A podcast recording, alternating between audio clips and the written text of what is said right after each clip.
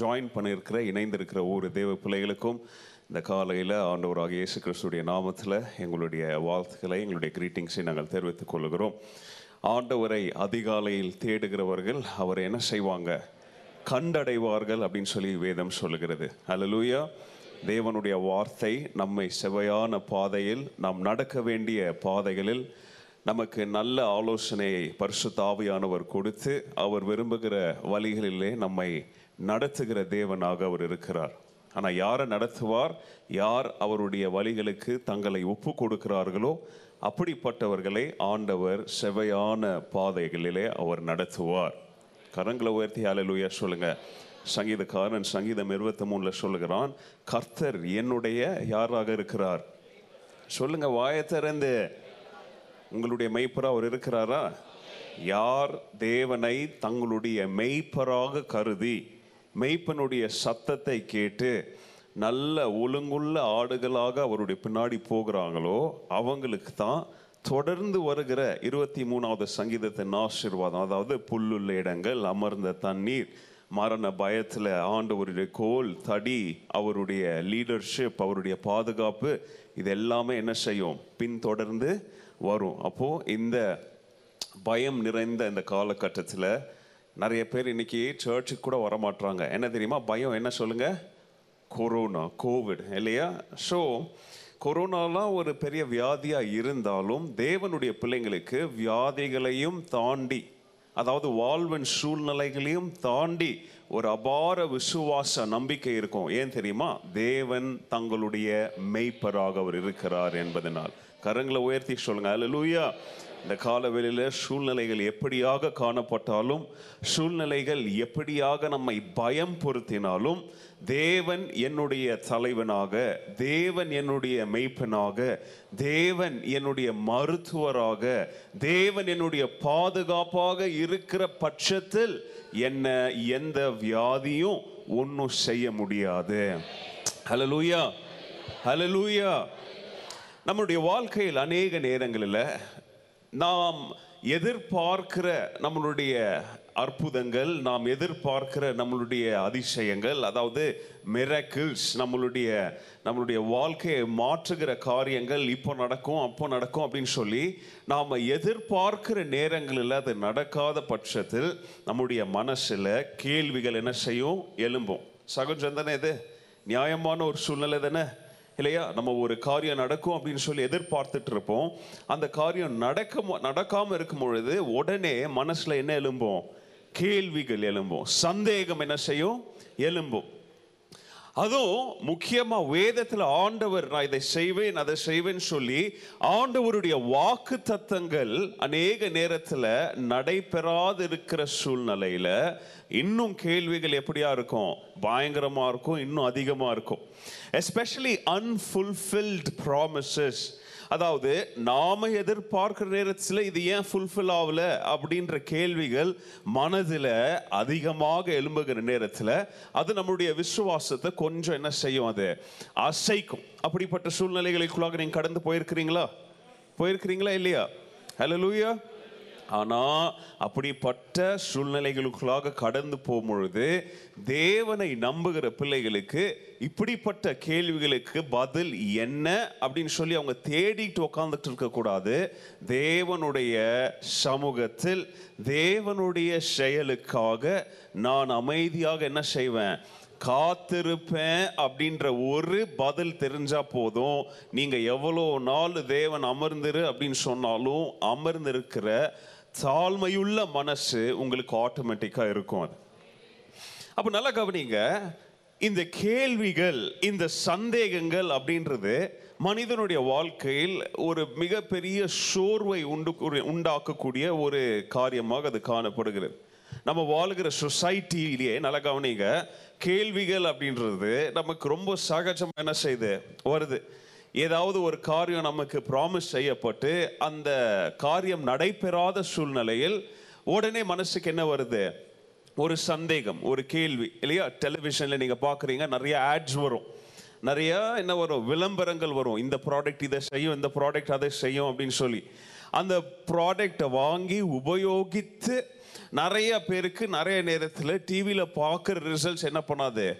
நடைமுறை வாழ்க்கையில் ரியாலிட்டியில் என்ன செய்யாதது? இருக்காது. உடனே நமக்கு என்ன வரும்?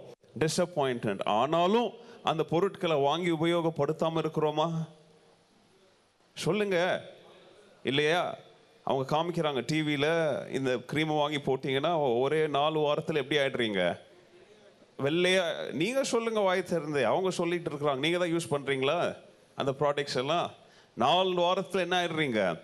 வெள்ளை ஆயிடுறீங்க. நாலு வாரத்தில் வெள்ளை ஆகுறீங்களா? இருக்கிற அதே தோல் தான் இருக்குது. ஆனாலும் அது வாங்கி போடுறதை நிப்பாட்டுறீங்களா?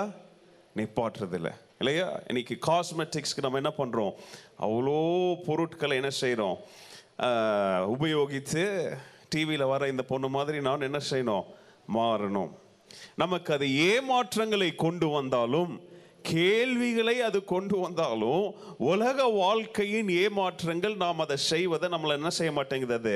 நிப்பாட்டாம தொடர்ந்து நம்ம என்ன பண்ணிட்டு இருக்கிறோம்? செஞ்சுக்கிட்டே போய்கிட்டே இருக்கிறோம். அதே நேரத்தில் அவங்க டிவியில் காமிக்கிறது நடைமுறை வாழ்க்கையில் நடந்துருச்சுன்னா எல்லாருக்கும் என்ன செய்கிறோம் நம்ம? சொல்கிறோம் சொல்கிறோமா இல்லையா? எல்லாருக்கும் ரெக்கமெண்ட் பண்ணுறோம் நான் இதை யூஸ் பண்ணேன். இல்லையா? இந்த எண்ணெயை வாங்கி போட்டேன். மண்டையில் என்ன வந்த வளர்ந்துருச்சு? முடி வளர்ந்துருச்சு. இந்த பவுடரை வாங்கி குடித்தேன் ஒரே வாரத்தில் என்ன ஆயிட்டேன்? பத்து கிலோ கம்மியாயிட்டேன். ரெக்கமெண்ட் பண்ணுறோமா ப்ராடக்ட் ப்ராமிசஸ் நிறைவேறாத பட்சத்தில் தொடர்ந்து உபயோகிக்கிறோம். ப்ராமிசஸ் நிறைவேறின பட்சத்தில் அமேஸ் ஆகுறோம். அதை எல்லாருக்கும் என்ன பண்ணுறோம் நாம்? ஷேர் பண்ணுறோம் பகிர்ந்து கொள்கிறோம். நல்லா கவனிங்க. இதை விட ரொம்ப முக்கியமான ஒரு நம்பிக்கையின் காரியம் எந்த சூழ்நிலையில் வரும் தெரியுமா? அரசியல் ஓட்டு வாங்குற நேரத்தில் வரும். இல்லையா? ஓட்டு நேரத்தில் நிறைய கட்சிகள் இதை செய்வோம் அதை செய்வோம் அப்படின்னு சொல்லி என்ன பண்ணுவாங்க? வாக்குறுதிகளெல்லாம் என்ன பண்ணுவாங்க? கொடுப்பாங்க. கொடுப்பாங்களா? அதை நம்பி தானே நம்ம ஓட்டு போடுறோம். ஆனால் அநேக நேரத்தில் அது நடக்குதா? அநேக நேரம்ன்றது ஏன்? உ- கிட்டத்தட்ட ஒரு தொண்ணூற்றி ஒம்பது புள்ளி தொண்ணூத்தொம்பது சதவீதம் அது நடக்குதா? அது நடைமுறை வாழ்க்கையில் நடக்கிறது இல்லை இல்லை இல்லையா? அதனால தான் அரசியல்வாதிங்க வாயை திறந்தால் யாரும் என்ன செய்யறது இல்லை இல்லையா உப்பு எடுத்து வாயில போட்ட மாதிரி அது. இல்லை? ரைட் வேர் ஸ்கெப்டிக்கல் இங்கிலீஷில் அதோடைய வார்த்தையின் பேர் அர்த்தம் என்ன தெரியுமா? ஸ்கெப்டிக்கல் அதாவது பார்க்கறதுக்கு தங்கம் மாதிரியே இருக்கும். தங்கம் தான். ஆனாலும் நம்முடைய கண்ணு இது தங்கமா அப்படின்னு சொல்லி உரசி பார்க்க தோணும். இல்லையா? இதை எடுத்துகிட்டு போய் ஒரு கடையில் விலையை பார்க்க கேட்க சொல்லும். ஒரு கடையில் ஏறி இறங்கி விலையை கேட்ட பிறகு பக்கத்து கடையில் போயிட்டு இப்போ தான் கேட்டு வந்திருப்போம். இருந்தாலும் ஒரு டவுட் என்ன டவுட் தெரியுமா? ஏடிஎம்ல போயிட்டு கார்டை போட்டு காசெல்லாம் வந்துடும் டிரான்சாக்ஷன்லாம் வந்து முடிஞ்சிடும் ஆனால் நமக்கு இருக்கிற கெட்ட பொருள் என்ன தெரியுமா? என்ன பண்ணுவோம்? கார்டெல்லாம் வந்த பிறகு இருந்தாலும் ஒரு மூணு நாலு பட்டன் அமுக்கி இல்லையா? ரெட் பட்டன் அமுக்கி கேன்சல் நம்ம கார்டு என்ன ஆயிடுச்சா? சந்தேகம். இல்லையா? எங்கே பார்த்தா ஆனால் இந்த சந்தேகத்துலலாம் நியாயம் இருக்குது ஏன்னா நம்ம வாழுகிற சமுதாயம் அப்படிப்பட்ட சமுதாயம். எங்கே பார்த்தாலும் ஏமாற்று எங்கே பார்த்தாலும் என்னது? கொள்ளை எங்க பார்த்தாலும் ஏமாத்துற வேலை இன்னொருத்தனை கொள்ளையடிக்கிறது இன்னொருத்தனுக்கு நஷ்டத்தை உண்டாக்குற சமுதாயத்தில் வாழ்ந்து வாழ்ந்து வாழ்ந்து இன்னைக்கு கேள்விகள் எதை பார்த்தாலும் சந்தேகம். இது உலக வாழ்க்கையிலே உங்களுக்கு இப்படிப்பட்ட ஒரு அனுபவம்னா யோசித்து பாருங்க ஆவிக்குரிய வாழ்க்கையில் நாம் எதிர்பார்க்கிற நேரங்களில் ஒரு காரியங்கள் நடக்காத இருக்கிற சூழ்நிலையில் நமக்கு அது எப்படிப்பட்ட கேள்விகளை இது கொண்டு வரும்? எப்படிப்பட்ட சந்தேகங்களை அது நம்முடைய மனதில் எழுப்பும்? நம்ம நினைச்ச நேரத்தில் ஆண்டவர் இதை செய்யல உடனே நம்முடைய மனதில் எப்படிப்பட்ட கேள்விகள் எழும்பும்? அது எவ்வளோ ஆபத்தானது அப்படின்றத கொஞ்சம் உங்களுடைய கண்களுக்கு முன்பதாக என்ன செய்யுங்க? கொண்டு வாங்க. But this kind of questions this kind of skepticism also rules inside your faith. நம்முடைய விசுவாசத்திலையும் நம்ம வேதத்தை வாசிப்போம். ஒரு ஆண்டவருடைய வாக்கு தத்துவத்தை நம்ம வாசிப்போம். ஆண்டவர் சொல்லி இருக்கிற வாக்குறுதியை வாசித்துக்கிட்டே இருப்போம். ஆனால் இந்த சந்தேக புத்தி இருக்கு பாருங்க. இது அதை வாசித்தாலும் அதை வாஸ்து உச்சரித்தாலும் மனசுல சாத்தான் எங்கேயோ ஒரு ஓரத்தில் என்னத்தை கொண்டு வருவான்? ஒரு சந்தேகத்தை கொண்டு வருவோம் ஒரு கேள்வியை கொண்டு வருவோம் இதை உண்மையாவே நம்ம நம்பலாமா? இதை உண்மையாவே நம்ம ட்ரஸ்ட் பண்ணலாமா? இதை உண்மையாவே நம்ம பிடிச்சிக்கிட்டு நடக்கலாமா? இந்த ஆண்டவர் கொடுத்த இந்த வாக்கு தத்துவம் நமக்கு அது யூஸ்ஃபுல்லா இருக்குமா? நம்மளுடைய வாழ்க்கையில நடைபெறுமா? அப்படின்ற அநேக கேள்விகள் கிறிஸ்தவ வாழ்க்கையிலையும் எழும்பக்கூடிய ஒரு காலகட்டத்தில் நம்ம வாழ்ந்துட்டு இருக்கிறோம். ஆனால் இந்த கால வேலையில் நம்ம படிக்க போகிற வேத பகுதியில் நல்ல வேலை இப்படிப்பட்ட கேள்விகளுக்கெல்லாம் நமக்கு பதில் கொடுக்கிற நல்ல பாடத்தை இந்த சம்பவத்திலிருந்து நம்ம என்ன செய்ய போகிறோம் இன்னைக்கு படிக்க போகிறோம். தேவன் அவருடைய வாக்கு சத்தத்தில் உண்மை உள்ளவர். தேவனுடைய வார்த்தைகளில் அவருடைய வாக்கு தத்தங்களில் அவரை நம்புகிற பிள்ளைகளுக்கு கடைசி வரைக்கும் அவர் எப்படி உள்ள தேவனாக இருப்பார்? உண்மையுள்ள தேவனாக அவர் இருப்பார் அப்படின்றதற்கு அடையாளமாக இன்றைக்கு நாம் வாசிக்க போகிற வேத பகுதியிலிருந்து நம்ம என்ன செய்ய போகிறோம் கற்றுக்கொள்ள போகிறோம் ஆதி ஆகம புஸ்தகத்தில் ஆண்டவர் ஆதி பிதாக்கள் அதாவது த ஃபோர் ஃபாதர்ஸ்க்கு கொடுத்த அந்த வாக்கு தத்தங்களை எப்படி அந்தந்த காலகட்டத்தில் ஆபிரகாமுடைய காலகட்டத்தில் ஈஷாக்குடைய காலகட்டத்தில் அடுத்து மோசையுடைய காலகட்டத்தில் இப்படி யோசுவா காலேப் அப்படின்னு சொல்லி லைனாக வந்துட்டு ராஜாக்களுடைய காலகட்டத்திலையும் ஆண்டவர் தான் கொடுத்த அந்த முதல் கவனன்ட் அந்த ஃபர்ஸ்ட் ப்ராமிஸ் அந்த முதலாவது வாக்குத்தத்தத்தில் அவர் எப்படி உண்மை உள்ளவராக இருக்கிறார் அப்படின்றத என்ன செய்ய போறோம். இன்னைக்கு நம்ம வாசிக்க போகிறோம் படிக்க போகிறோம் நல்ல கவனிங்க ஆண்டவர் ஆபிரகாம் இடத்துல பேசும்பொழுது அவர் சொன்னார் உங்களுடைய தேசத்தை உன்னுடைய சந்ததியை நான் என்ன செய்வேன் நான்? ஆசீர்வதிப்பேன். ஆசீர்வதித்து அவங்கள ஒரு பெரிய தேசமாக இஸ்ரோவேல் தேசமாக அதாவது அவங்களை ஆசீர்வதிப்பதற்கு நோக்கமே என்ன தெரியுமா? நீங்க ஆசீர்வாதமாக இருந்து மற்றவர்களுக்கு நீங்க யாரா இருக்கணும்? ஒரு ஆசீர்வாத கருவியா இருக்கணும். உங்கள் மேல் நான் என்னுடைய வெளிச்சத்தை வீசும் பொழுது அந்த வெளிச்சத்தை வாங்கி நீங்க உங்களை சுத்தி இருக்கிற தேசங்களுக்கு அந்த வெளிச்சத்தை என்ன செய்யணும் நீங்க காண்பிக்க வேண்டும் பிரகாசிக்க வேண்டும் அப்படின்ற ஒரு நோக்கத்தோடு ஆண்டவர் அதாவது இன்னும் இன்னும் ரொம்ப புரிகிற பாஷையில் சொல்லணும்னா தேவனோடு உறவு உள்ள ஒரு தேசம். தேவனோடு உறவு கொண்டு வாழுகிற ஒரு பிள்ளையுடைய வாழ்க்கை எப்படி வித்தியாசமாக இருக்கும் என்பதை காண்பிப்பதற்கு உன்னுடைய சந்ததியை நான் என்ன செய்ய போகிறேன்? எடுத்து ஆசீர்வதித்து உபயோகப்படுத்த போகிறேன் அப்படின்னு சொல்லி ஆண்டவருடைய ஒரு வாக்கு தத்துவம் யாரிடத்துல இருந்து ஆரம்பமாச்சு? ஆபிரகாம் இடத்துலேருந்து என்ன செஞ்சுச்சு? ஆரம்பமாச்சு.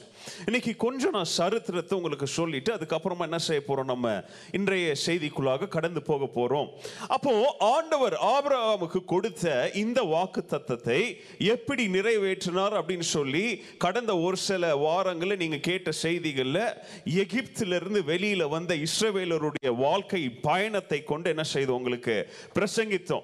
எப்படி ஆண்டவர் அவங்களை அடிமைத்தனத்திலிருந்து கொண்டு வந்தார்? உடைய காலகட்டத்துக்கு அப்புறமா ஆண்டவர் அவங்களை எப்படி வழி நடத்தினார்? ரொம்ப முக்கியமா யோசுவாவின் புஸ்தகமும் நியாயாதிபதிகளின் புஸ்தகம் the book of Joshua and Judges ரெண்டு புஸ்தகத்தில் ஆண்டவர் எப்படி அவங்களுக்கு கொடுக்க விரும்பின இடங்களை அதாவது நாடுகளை கோத்திரங்களை அவங்களை எப்படி ஜெயிக்க செய்தார் வெல்ல செய்தார் எப்படி கைப்பிடிக்க உதவி செய்தார் ஜெயம் கொடு எப்படி ஆண்டவர் கொடுத்தார் அப்படின்றதெல்லாம் எங்க வாசிக்கிறோம்? யோசுவாவின் புஸ்தகத்திலையும் இந்த புக் ஆஃப் ஜட்ஜஸ்ல என்ன செய்கிறோம் வாசித்துட்டு வருகிறோம். ஆனால் நல்லா கவனிங்க தேவன் கொடுத்த அந்த வாக்கு தத்தத்தில் உங்களை நான் என்ன செய்வேன்? ரூலர்ஸாக வைப்பேன். உங்களை நான் என்ன செய்வேன்? I will make you inhabitants உங்களுக்கு ஆசீர்வாதம் கொடுத்து உங்களுக்கு நான் கொடுக்கவிருக்கும் தேசத்தை என்ன செய்வேன் நான்? சுதந்திரமாக தருவேன் சொன்ன அந்த ஆசீர்வாதத்தை போகிற பயணத்தில் ஆங்காங்கே தேவனுடைய பிள்ளைங்க என்ன சேர்ந்துட்டாங்க? கொஞ்சம் மறந்துட்டாங்க. உங்களுக்கு இந்த தேசத்தை நான் தருவேன் அப்படின்னு சொன்ன தேவன் உங்களை ஆளுகை செய்கிறவர்களாக வைப்பேன் சொன்ன தேவன் ஆளுகை செய்கிறவன் அப்படின்னா அவன் உயர்ந்த இடத்துல உட்காரணும். இல்லையா? ஆளுகை செய்கிறவனாலே சகல கண்ட்ரோல் யார் கையில் இருக்கணும்? அவங்க கையில் இருக்கணும்.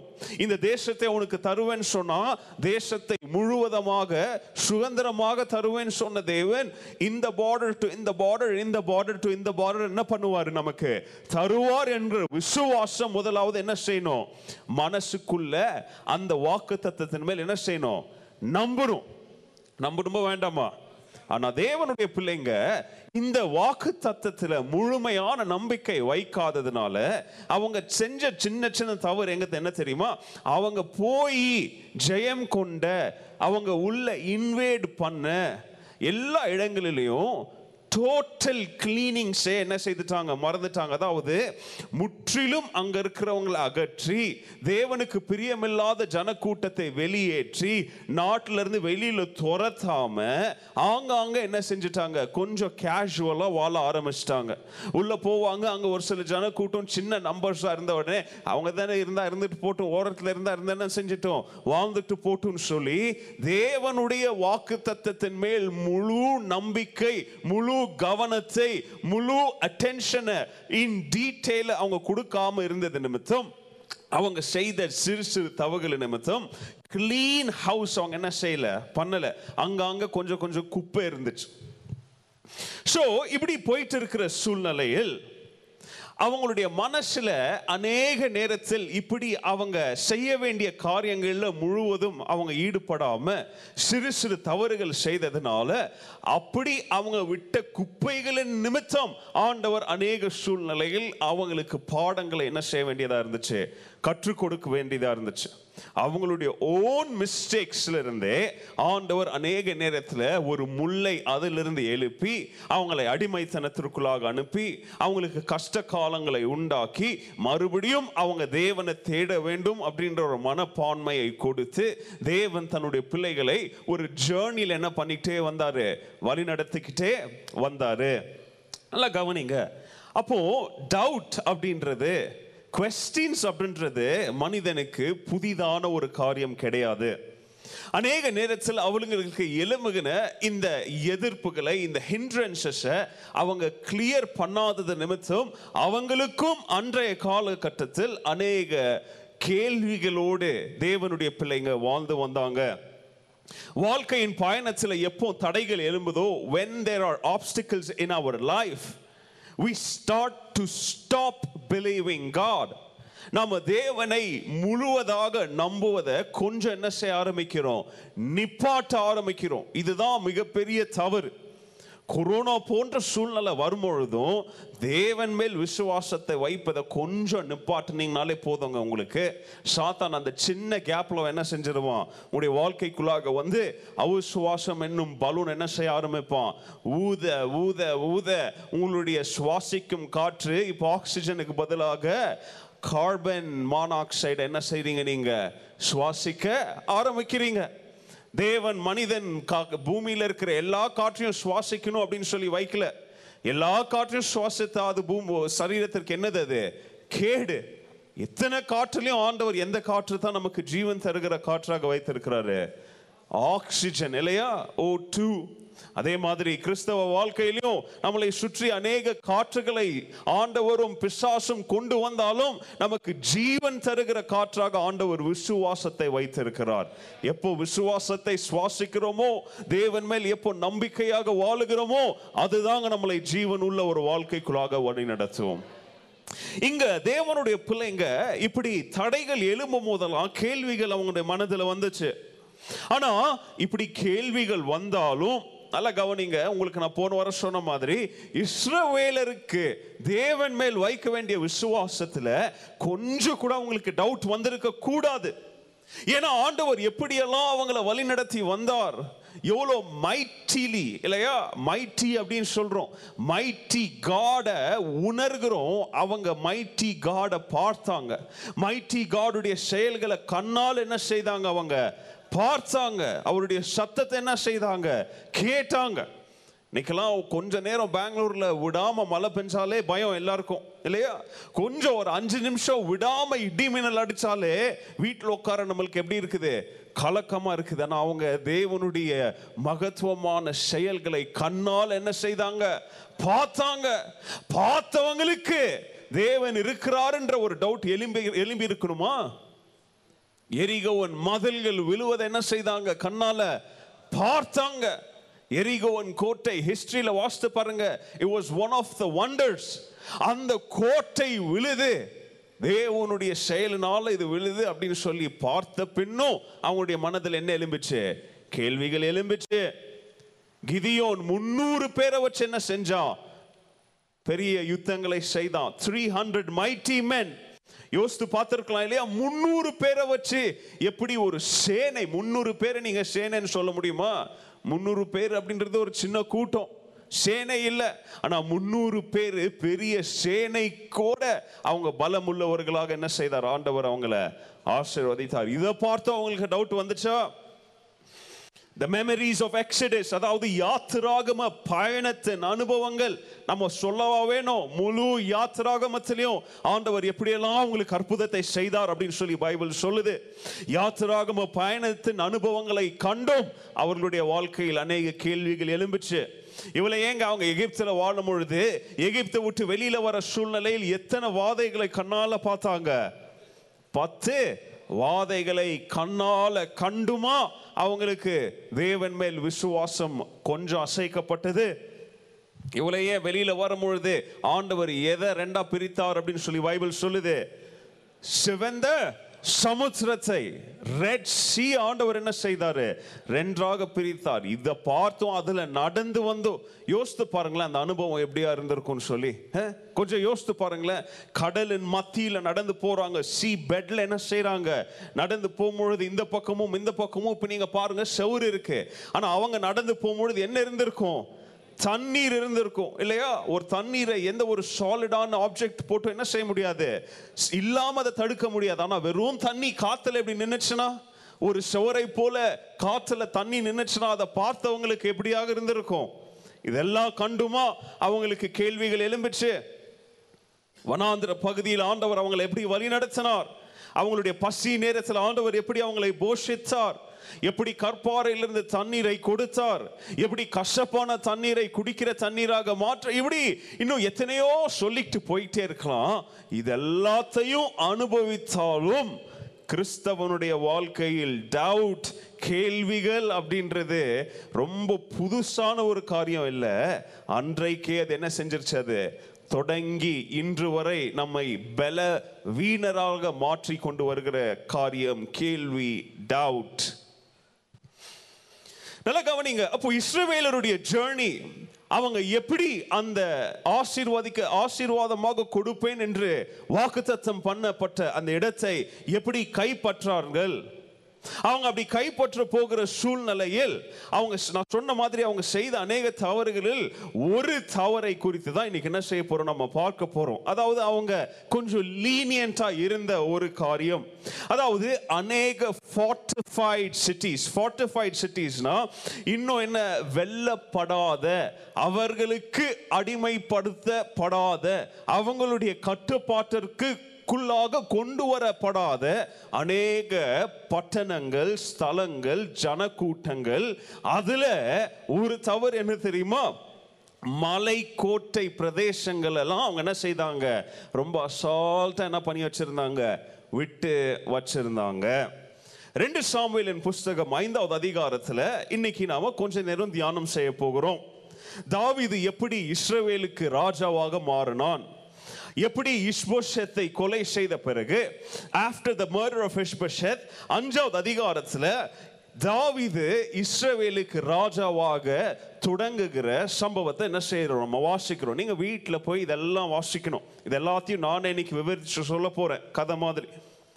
தாவிது ஆண்டவரவனை அபிஷேகம் செய்து இஸ்ரவேலுக்கு ராஜாவாக அவன் வரப்போகிறான் அப்படின்னு சொல்லி சின்ன வயசில் அவனுக்கு என்ன பண்ணுச்சு தெரிஞ்சிருச்சு. நீங்க சரித்திரத்தை நல்லா வாஸ்து பார்த்தீங்கன்னா அவன் ராஜாவாக அவன் அபிஷேகம் செய்யப்பட்டாலும் he was anointed king three times மூன்று முறை அவன் என்ன செய்தான் அவன்? அவன் ராஜாவாக அபிஷேகம் செய்யப்போ ஃபஸ்ட்டு முதலாவது டைரக்டாக சாமுவேல் தீர்க்கதர்சியாக அவன் தலைமையில் எண்ணெய் எல்லாம் ஊற்றப்பட்டு என்ன செய்யப்பட்டான் அவன்? அபிஷேகம் செய்யப்பட்டான். முதலாவது. ரெண்டாவது பைபிளில் நீங்கள் பார்த்தீங்கன்னா அவன் முப்பது வயசுலேயே ராஜாவானவன் அவன். அட் யங் ஏஜ் இல்லையா? முப்பது வயசில் ராஜாவானா அப்போ எவ்வளோ பெரிய பாக்கியம் அது. தேசத்தை அதுவும் யாருக்கு அடுத்தபடியாக ராஜாவாக மாறுறான் அவன்? சவுல் அப்படின்ற ஒரு எஃபிஷியன்ட் லீடருக்கு அப்புறமா அவன் ராஜாவாக மாறுறான். ரெண்டாவது பார்த்தீங்கன்னா முழு யூதாவுக்கு யாராக மாற அபிஷேகம் செய்யப்படுகிறான் ராஜாவாக. அந்த செகண்ட் டைம்ல கூட அவன் முழு இஸ்ரேவேலுக்கு தேவன் ஆசீர்வாதமாக கொடுக்கப்பட்ட அந்த தேசத்துக்கு இன்னும் ராஜாவாக்கப்படல. Second time was over Judah மூன்றாவது இப்போ முழு இஸ்ரவேலுக்கும் அவன் யாராக மாற்றப்படுகிறான் ராஜாவாக. அதை தான் ரெண்டு சாமியலின் புஸ்தகம் அஞ்சாவது அதிகாரத்தில் நம்ம வாசிக்கிறோம். அப்போ இந்த இடத்துல வரும்பொழுது ஒரு சின்ன ஒரு தடங்கள். இப்போ ராஜாவா மாற ஆற- ஆயிடுறான் இல்லையா? ராஜாவான உடனே இப்போ தேவன் அவனுடைய முன்னோர்களுக்கு கொடுத்த வாக்குத்தத்தம் எல்லாம் அவனுக்கு ஞாபகம் வருது. நமக்கு தேவன் கொடுக்கிறேன் அப்படின்னு சொல்லி கொடுக்கப்பட்ட தேசத்துக்குள்ள வந்துட்டோம். ஆனா இதுல மிஸ் ஆகுற ஒரு முக்கியமான ஒரு பகுதி இருக்கே.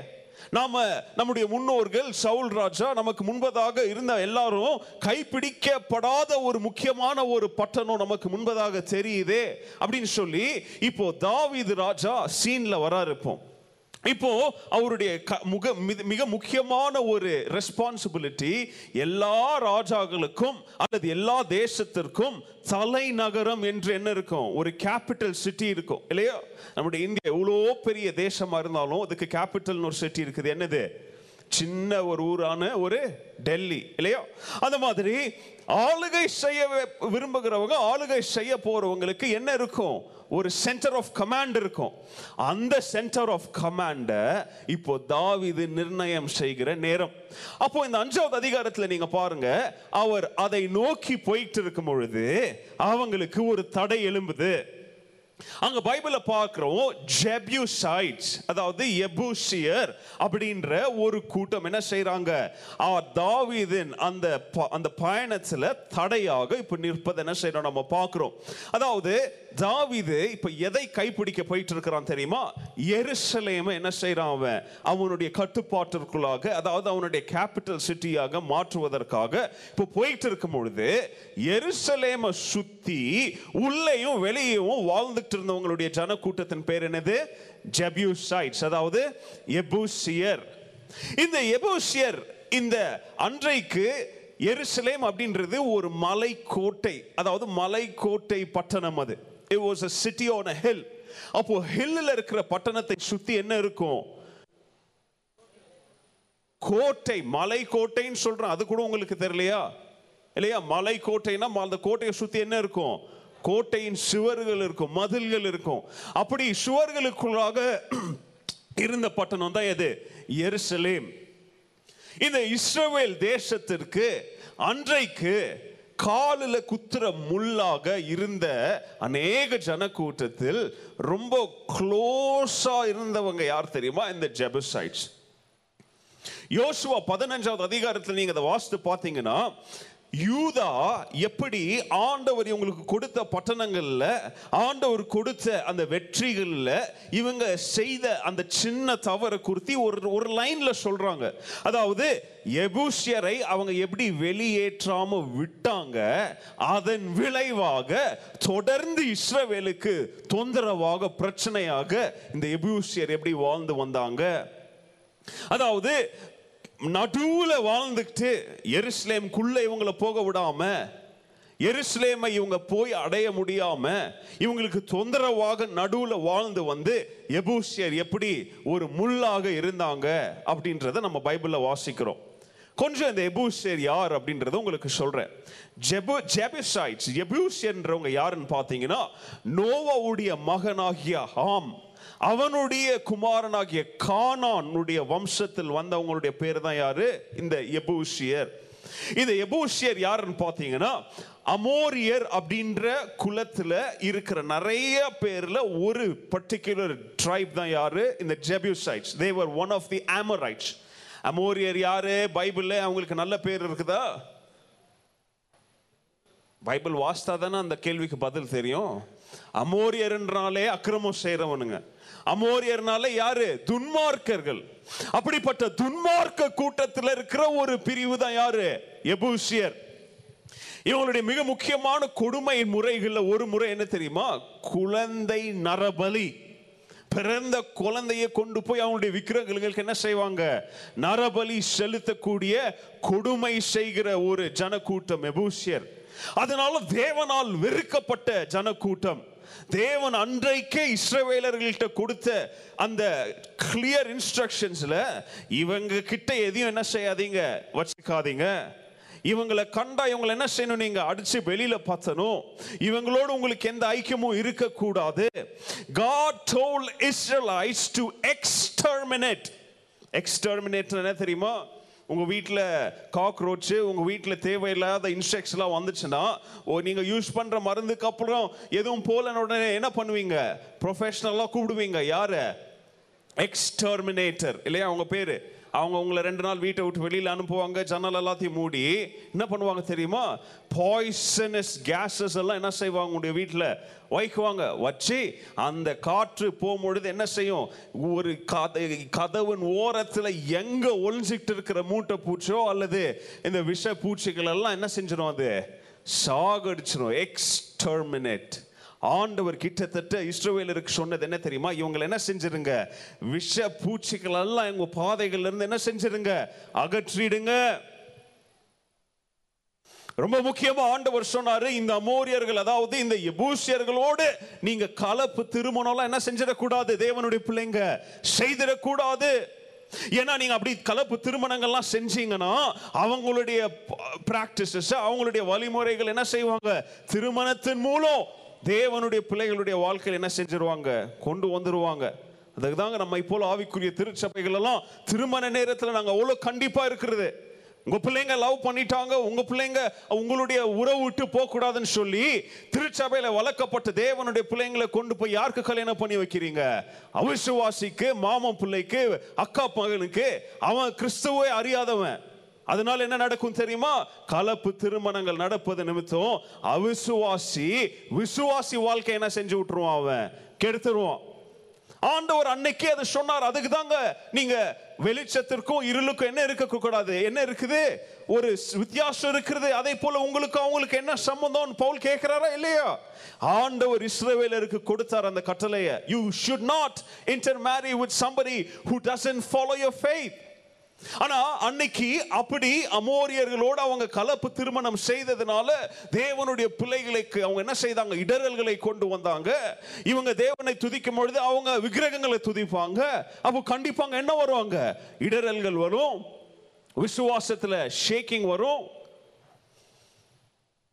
சோ இந்த இவங்க தான் யாரு? எபூசியர்கள். இந்த எபூசியர் இன்னைக்கு நம்ம அதை எருசலேம்னு சொல்றோம். ஆனா அவங்க அவங்க கை அவங்களுடைய கட்டுப்பாட்டில் வைக்கும் போது எருசலேம் பேரையே மாத்தி வச்சிருந்தாங்க. ஜெபஸ். எபூஸ் அப்படின்ற பேர் தான் அன்னைக்கு அவங்க வச்சிருந்த பேர் எருசலேம்க்கு. தாவிது கைப்பற்றின பிறகுதான் மறுபடியும் அதுக்கு என்ன செய்தான் அவன்? எருசலேம்னு அதுக்கு பேரை கொண்டு வந்தான். ஸோ அவ்வளோ அக்கிரமம் செய்கிறவர்கள் இவங்க. இதை எபூசியர்களுடைய ராஜாவாகிய அதோனி செதக்குன்ற ஒருத்தன் என்ன செஞ்சான்? இதெல்லாம் நீங்க நியாயாதிபதிகள் புஸ்தகத்துல வாசிக்கலாம். அமோரியர்களுடைய நான்கு வித்தியாசமான ராஜாக்களை ஒன்று கூட்டி இஸ்ரவேலருக்கு விரோதமா சதி செஞ்சு யோசுவாவுக்கு விரோதமா யுத்தம் செஞ்சு வந்தான். ஆனா பைபிள் சொல்லுது ஆண்டவர் தன்னுடைய பிள்ளைகளோடு இருந்தபடியால் அஞ்சு ராஜாக்கள் யுத்தம் செய்து வந்தாலும் ஆண்டவர் தன்னுடைய பிள்ளைகளுக்கு ஜெயத்தை கொடுத்தார். ஜெயத்துல வெற்றியில அந்த அதோனி செதக் அப்படின்ற துன்மார்க்க ராஜா கொலை செய்யப்பட்டான்.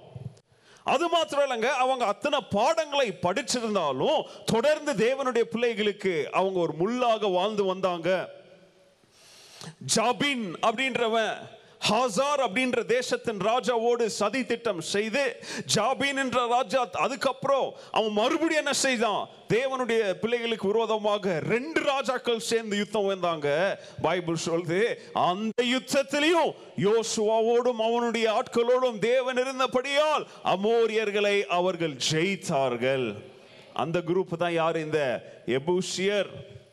அதுக்கப்புறம் நீங்க தொடர்ந்து அவங்கள பத்தி வாசிச்சுட்டு வந்துகிட்டே இருந்தீங்கன்னா இப்போ நம்ம வாசிக்கிறோம் இல்லையா? தாவிது காலத்துல அவங்க தேவனுடைய பிள்ளைகளோட என்ன செய்யறாங்க அவங்க ஒரு ஒப்பந்தம் செய்து எப்படி அந்த ஒப்பந்தம் நடக்குது அப்படின்லாம் நீங்க ரொம்ப இன்ட்ரெஸ்டிங்கா இருக்கும். அதெல்லாம் நீங்க வாசித்து பார்த்தீங்கன்னா தாவிது அந்த பட்டணத்தை அதாவது இப்போ நம்ம வாசிக்கிற சம்பவத்தின் முடிவுக்கு சொல்றேன் இப்போ. அவங்கள ஜெயித்து உள்ளெல்லாம் போய் அவன் எருசலேமை கைப்பற்றி எருசலேம்ல அவன் ராஜாவாக தேவனுடைய பிள்ளைங்களாம் வாழுகிற சூழ்நிலையில் தேவாலயம் கட்ட வேண்டும் அப்படின்னு சொல்லி ஒரு திட்டம் வருது. அப்போ இந்த எபூஷியர் ஒரு சில எபூஷியர் அங்கங்க வாழ்ந்துட்டு இருந்தாங்க அப்படி வாழ்ந்த ஒரு எபூஷியர் ஆகிய அருணா அப்படின்ற ஒருத்தி கிட்ட போய் என்ன பண்றான் அவன்? தேவாலயம் கட்டுவதற்காக காசு கொடுத்து என்ன வாங்குறான்? நிலத்தை வாங்குறான். அதுக்கப்புறம் அவங்கள எபூசியர் கொஞ்சம் இருந்த எபூஷியர்களை அவங்க என்ன செய்யறாங்க? லேபரர்ஸ் அதாவது டெய்லி ஒர்க்கர்ஸாக என்ன செய்ய ஆரம்பிக்கிறாங்க? தேவனுடைய பிள்ளைங்க யூஸ் பண்ண ஆரம்பிக்கிறாங்க. நீங்கள் சாலமுன் கட்டின தேவாலயத்தின் பாட க- அந்த கதைகளெல்லாம் வாசித்தீங்கன்னா அந்த தேவாலயத்தை கட்டுவதற்கு ஹார்ட் லேபரை சாலமன் யாருக்கு கொடுத்தான்? இந்த துன்மார்களாகிய எபூசியருக்கு என்ன செய்தான்? கொடுத்தான். அப்படியே கதை போயிட்டே இருக்குது. எஸ்ராவின் காலத்துல ஒரு எழுப்புதல் வருது. அந்த எஸ்ராவின் காலத்துல ஒரு எழுப்புதல் வருகிற நேரத்திலையும் இது எபூசியர்களுடைய அக்கிரம அநியாயம் ரொம்ப அதிகமா இருந்துச்சு. இஸ்ரவேலர்கள் அவங்களோட கலப்பு திருமணம் செய்து மறுபடியும் அந்த பழைய பாவங்களெல்லாம் செஞ்சதுனால எஸ்ரா சொல்றான் உங்களுக்கு அதாவது பாபிலோன்ல இருந்து மறுபடியும் ரிட்டர்ன் வருகிற காலத்துல உங்களுக்கு எழுப்புதல் வேணும்னா தேவ தயவு உங்களுக்கு வேணும்னா தேவன் பிரியமில்லாதவர்களை உங்களுடைய வாழ்க்கையில இருந்து என்ன செய்யுங்க நீங்க? அகற்றுங்கன்னு சொல்லும் பொழுது இந்த அதாவது இந்த எபூசியர்கள் குலத்திலிருந்து பெண்களை எடுத்தாங்க பாருங்க தேவனுடைய பிள்ளைங்க. அவங்க அப்படிப்பட்ட மனைவிங்களெல்லாம் விட்டு தேவன் பக்கம் திரும்பி வந்தாங்க. இஸ்ராவின் காலத்துல ஒரு எழுப்புதல் தேவன் கொண்டு வந்தார்.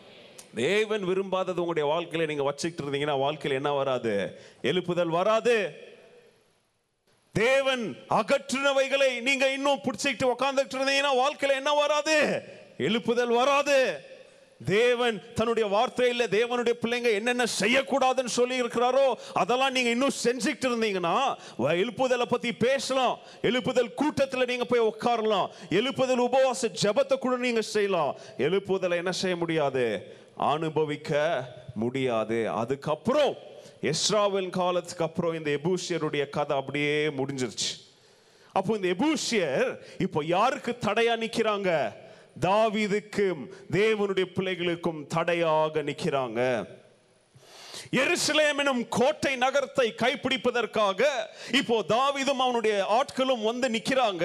அவங்களுக்கு விரோதமாக எளிமை நிற்கிற இந்த எபூசியர் என்ன செய்தாங்க அப்படின்றத அஞ்சாவது அதிகாரத்தில் வாசிக்கிறோம். எருசலேம் இப்போ யாருடைய கையில் இருக்குது? எபூசியருடைய கையில் இருக்குது. It is in the hands of Jebusites அது தேவன் தேவனுடைய பிள்ளைகளுக்கு நான் தருவேன் என்று வாக்கு பண்ணின வாக்கு தத்துவத்தில் ஒரு ஃபெயிலியர் அது. ஏன்னா இவங்க செய்ய வேண்டிய காரியங்களை இவங்க செய்திருந்தா தேவனுடைய பட்டணமாகிய எரிசலே யாருடைய கையில இருந்திருக்காது? எபூசியருடைய கையில் என்ன செய்திருக்காது? இருந்திருக்காது. When David gets the confidence that the promises from God ஆனா இப்போ இவ்வளோ ஆண்டு காலம் எபூசியருடைய கையில தேவனுடைய பட்டணம் இருந்தாலும் தாவீது வந்து நிக்கிறான் அவனுடைய மனசுல நான் என்ன செய்ய போறேன் அப்படின்றத விட தேவன் என்ன சொல்லி இருக்கிறார் அப்படின்றது அவனுடைய மனசுக்கு எண்ணத்திற்கு இப்ப வருது What did God say? He simply knew what God told them. He simply believed that God told him that he was going to be a king. ஆண்டவர் நீ ராஜா வாக்குவ உன்னை ராஜா வாக்குற அப்படின்னு சொல்லி ஆண்டவர் கொடுத்த வாக்கு தத்துவத்துல ஆண்டவர் உண்மையா இருந்தாரே. இன்னைக்கு நான் யாரா இருக்கிறேன்? ஒரு ராஜாவாக நிற்கிறேன். அவனுடைய கண்களுக்கு முன்பதாக வருது. ஆண்டவர் எல்லா யுத்தங்களிலும் நான் உனக்கு ஜெயத்தை தருவேன் சொன்னாரு ஜெயத்தை தந்த தேவன் இந்த யுத்தத்திலும் எனக்கு என்ன தருவாரு? ஜெயம் தருவார் என்கிற ஒரு உண்மை அறிக்கை தாவிதுடைய கண்களுக்கு முன்பதாக இருக்குது. அவனுக்கு எத்தனையோ முறை சவுளை கொலை செய்வதற்கும் வாய்ப்புகள் வந்தும். அவன் கொலை செய்யாமல் தேவனுடைய காலகட்டத்திற்கு அநேக நேரத்தில் தவறி போயிருக்கலாம் பட் அநேக நேரத்தில் அமர்ந்திருந்தது நிமித்தம் இன்னைக்கு என்னை யாரா இங்க நிக்க வச்சிருக்கிறார் ஆண்டவர்? ராஜாவாக நிக்க வச்சிருக்கிறார் அப்படின்றது அவன் கண்ணுக்கு முன்பதாக வருது. அதே மாதிரி உனக்கு நான் சுதந்திர தேசத்தை தருவேன் அப்படின்னு வாக்கு பண்ணின தேவன் எனக்கு முன்பதாக நிற்கிற கோட்டை நகரமாகிய எருசலேமையும் ஆண்டவர் தருவார் என்கிற நம்பிக்கையின் விசுவாசத்துல தாவிது அங்க நிக்கிறான். அதை பார்க்கிறோம். He wanted to make Jerusalem the capital city. அன்றைக்கு வரைக்கும் அது ஒரு fortress சிட்டியா தான் இருந்துச்சு. கோட்டை நகரமாக தான் இருந்துச்சு. உடனே இப்போ தாவிதம் அவனுடைய ஆட்களும் அங்கே நிற்கிறாங்க என்ன நடக்குது? எபூசியர் தாவித பரிகாசம் செய்கிறார்கள். ஏளனம் செய்கிறார்கள். அவங்க கிட்ட வாய்ஸ் அவுடா என்ன பண்ணிட்டு இருக்கிறாங்க? விட்டுட்டு இருக்கிறாங்க. ஏன்னா மலை கோட்டைக்குள்ள வாழ்றாங்க வெளியில வாழ்றாங்க பட்டணத்தை அவங்களுடைய கையில வச்சுட்டு இருக்கிறதுனால எருசலேம் பட்டணத்தை சுத்தி மதில்கள் பெரிய சுவரங்களை பார்த்த உடனே எபூசியருடைய நம்பிக்கை எது மேல இருக்குது? இந்த ஸ்ட்ராங் ஹோல்டான இந்த கற்பாறைகளால் கட்டப்பட்ட இந்த பெரிய சுவர்கள் மேல அவங்களோட நம்பிக்கை வைக்கிறதுனால அவங்களுக்கு நல்லா தெரியுது.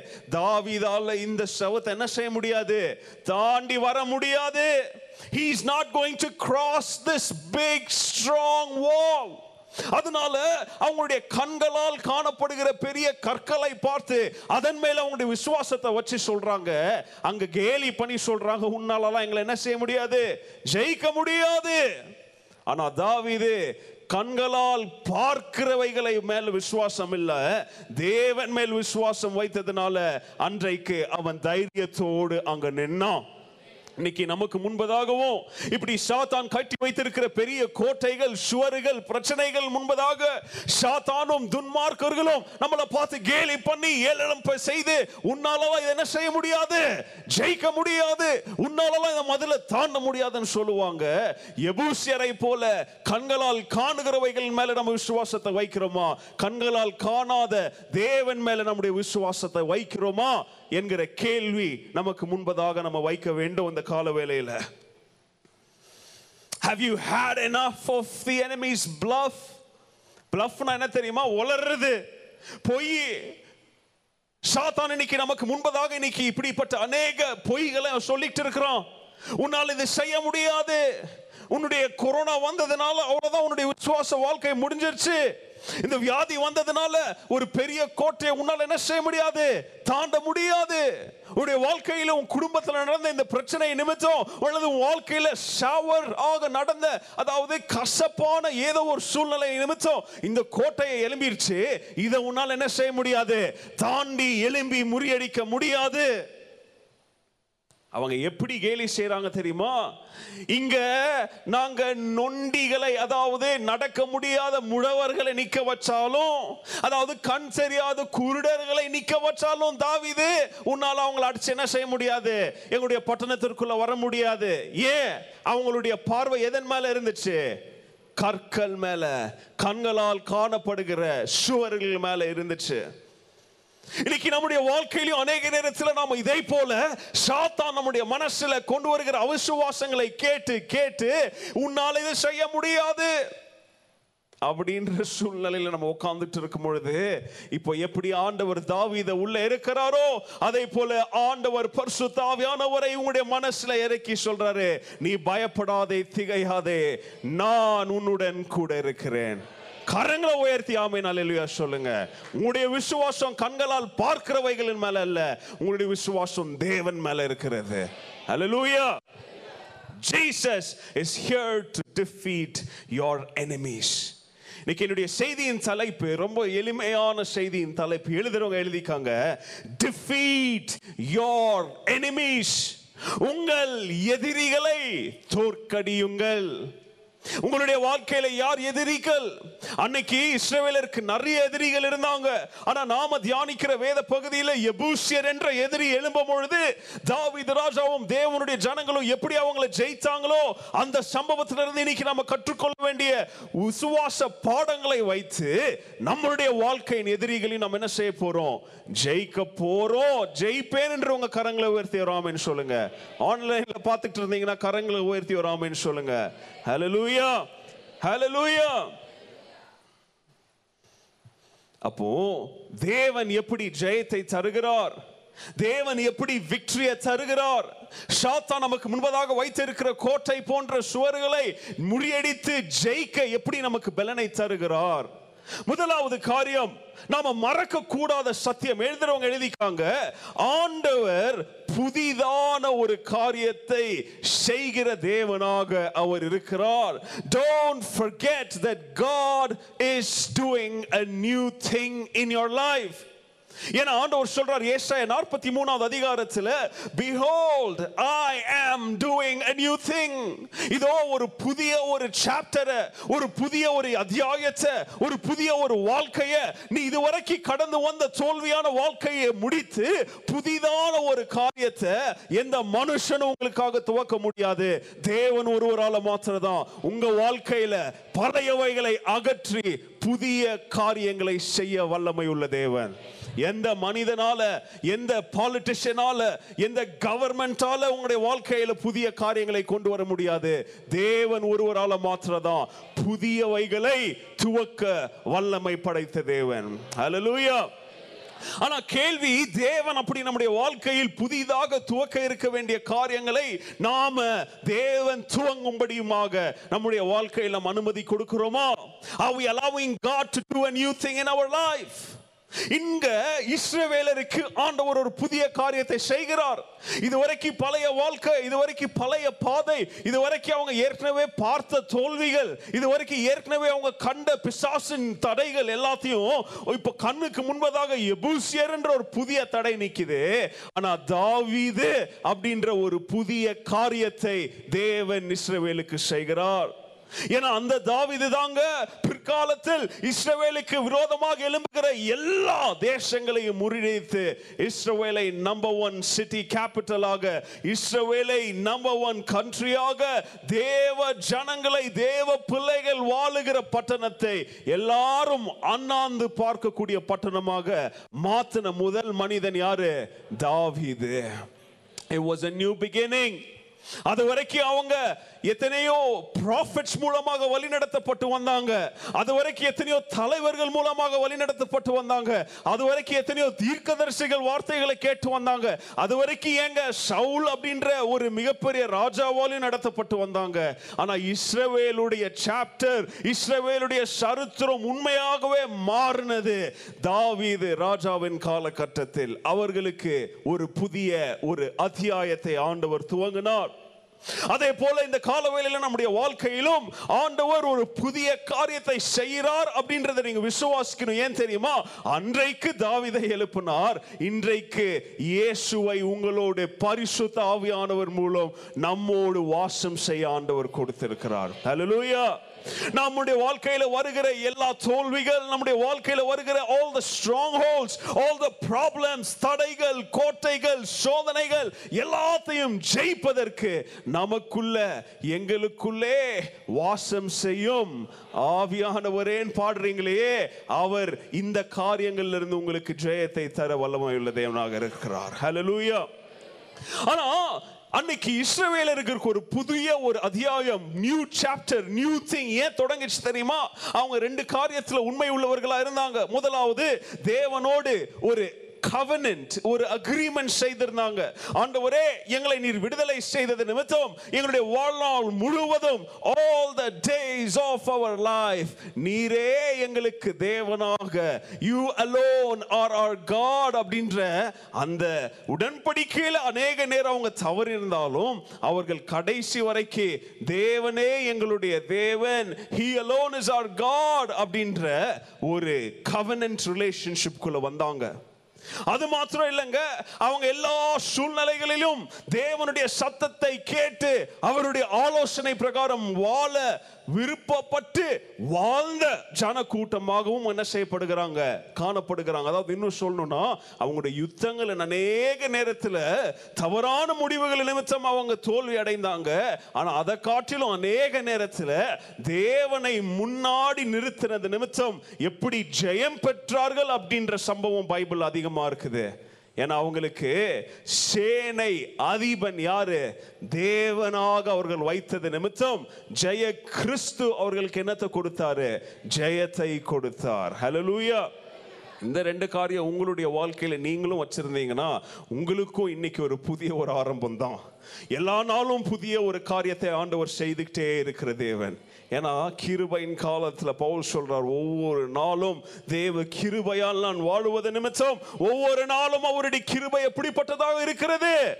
புதிதாக இருக்கிறது. ஹலலூயா ஹலலூயா சோ பாடம் நம்பர் ஒன்று ஆண்டவர் புதிய ஒரு காரியத்தை செய்கிற தேவனா இருக்கிறார். It was a year of new beginning it was a moment of new beginning நீங்களும் இன்றைக்கு இயேசு கிறிஸ்துவுக்கு உங்களுடைய வாழ்க்கையை நீங்கள் அர்ப்பணித்து வாழ்ந்தீங்கன்னா இன்னைக்கு இயேசு கிறிஸ்துடைய வார்த்தைகளின் பிரகாரம் நீங்க வாழ்ந்தீங்கன்னா இன்னைக்கு தேவனுக்கு உண்மை உள்ளவர்களா நீங்க வாழ்ந்தீங்கன்னா உங்களுக்கும் இன்றைக்கு ஒரு புதிய ஒரு ஆரம்பம் தான் today is also a new beginning for you. ரெண்டாவது காரியம் பாடம் நம்பர் ரெண்டு. என்ன நடந்துச்சு அங்க? நான் சொன்னேன் எருசலேம் அப்படின்றது ஒரு கோட்டையின் மேல இருக்க வேண்டிய ஒரு பட்டணம் இருந்த ஒரு பட்டணம். It was a fortress city. அப்போ அந்த fortress சிட்டியை பிடிக்கணும்னா நீங்க எங்க போக வேண்டும்? Don't forget to seek the high ground. பாடம் நம்பர் ரெண்டு உயர்ந்த ஸ்தலங்களை உயர்ந்த இடங்களை மலைகள் மேல் இருக்கிற பட்டணத்தை தேவ பிள்ளைகள் தேடி செல்ல வேண்டும். அதாவது பாயிண்ட் என்ன அப்படின்றத விவர்த்தி சொல்றேன். நல்ல கவனிங்க இப்போ தாவிதுக்கு முன்பதாக இருக்கிற ரெஸ்பான்சிபிலிட்டி என்ன அப்படின்றத அவன் உணர்ந்த உடனே மிலிட்ரி டேர்ம்ஸ்ல அதாவது ராணுவ விதிமுறைகளின் பிரகாரம் உயர்ந்த ஸ்தலம் அப்படின்னா என்ன அர்த்தம் தெரியுமா? ஹையர் கிரவுண்ட் என்ன தெரியுமா? It is a place where you can defend yourself அதாவது அந்த இடத்துல உங்களுடைய தற்பாதுகாப்பு செய்வதற்கு அது எப்படியாக இருக்கும் அது? ரொம்ப உதவியா இருக்கும் இல்லையா?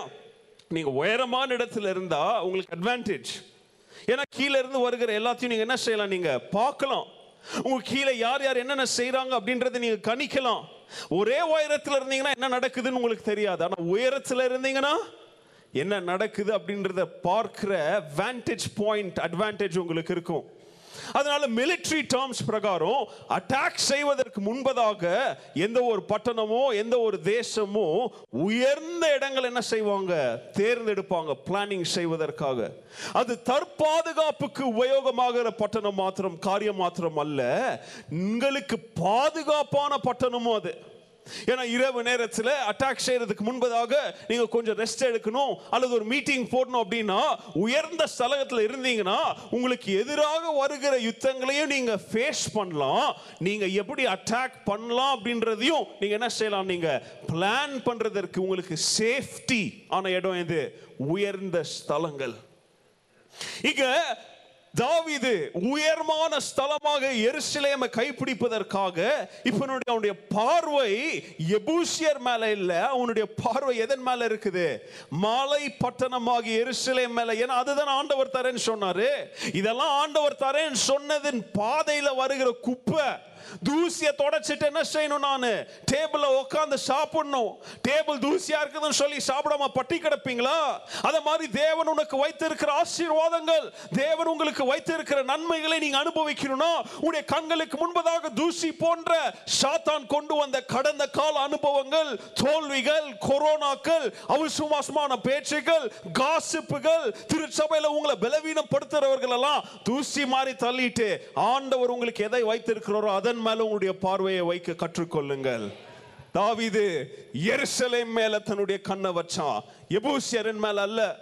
அதனாலதாங்க உயர்ந்த ஸ்தலத்திற்கு போவதற்காக இப்ப பிளான் பண்ணிட்டு இருக்கிறோம்.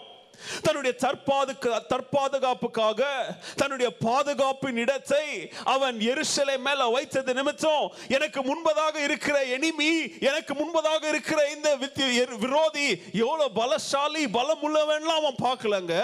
தேவன் கொடுத்ததை தேவன் தருவார். தன்னுடைய வாக்குகள் உண்மை உள்ள தேவன். என்ன ராஜா வாக்குவேன் சொன்னாரு? இன்னைக்கு ராஜா வாக்கிட்டாரு. என்னுடைய முன்னோர்களுக்கு இந்த பட்டணத்தை தருவேன் சொன்னாரு. தந்துட்டாரு. இப்போ அந்த பட்டணத்திற்கு தலைநகரம் தேவைப்படுகிறது.